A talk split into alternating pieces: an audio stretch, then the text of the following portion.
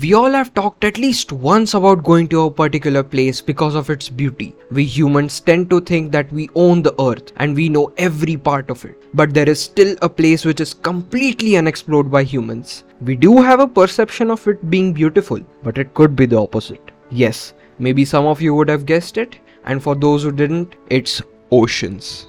A quick fact check is that only 5% of world's oceans are discovered and rest 95% have been left to ambiguity. Now that 95% is a lot. Let's go on a journey to dive to the bottom of the sea. We first go to a place accessible in high seas.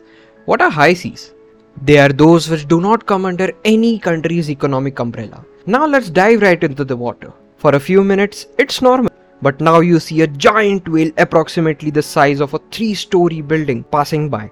Do you still, as a human, feel that you're the most powerful being in the world? Yeah, it's a joke. It's like visiting some another planet where you're nothing at all.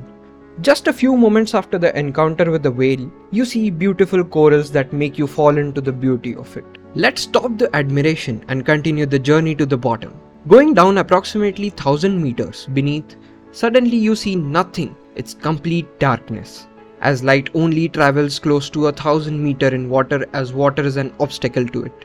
Let's assume to have a torch for our convenience. Suddenly, you look right and you see something moving. When you put light through the torch, two warriors, a sperm whale with battle scars on its body, and other a colossal squid which is bigger than the giant squid and is not spotted by humans, though in medieval times people do claim to have spotted it. It is frightening to see those two warriors fight. Let's save ourselves and go deeper into the darkness.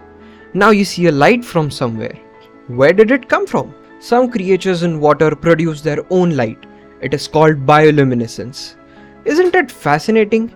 Just to let you know that we are now almost at the bottom of the ocean and we see beautiful corals, probably sea monsters, and the last thing is heartbreaking. It's plastic. It is my hearty request to reduce the use of plastic and respect the oceans and water bodies as they should be.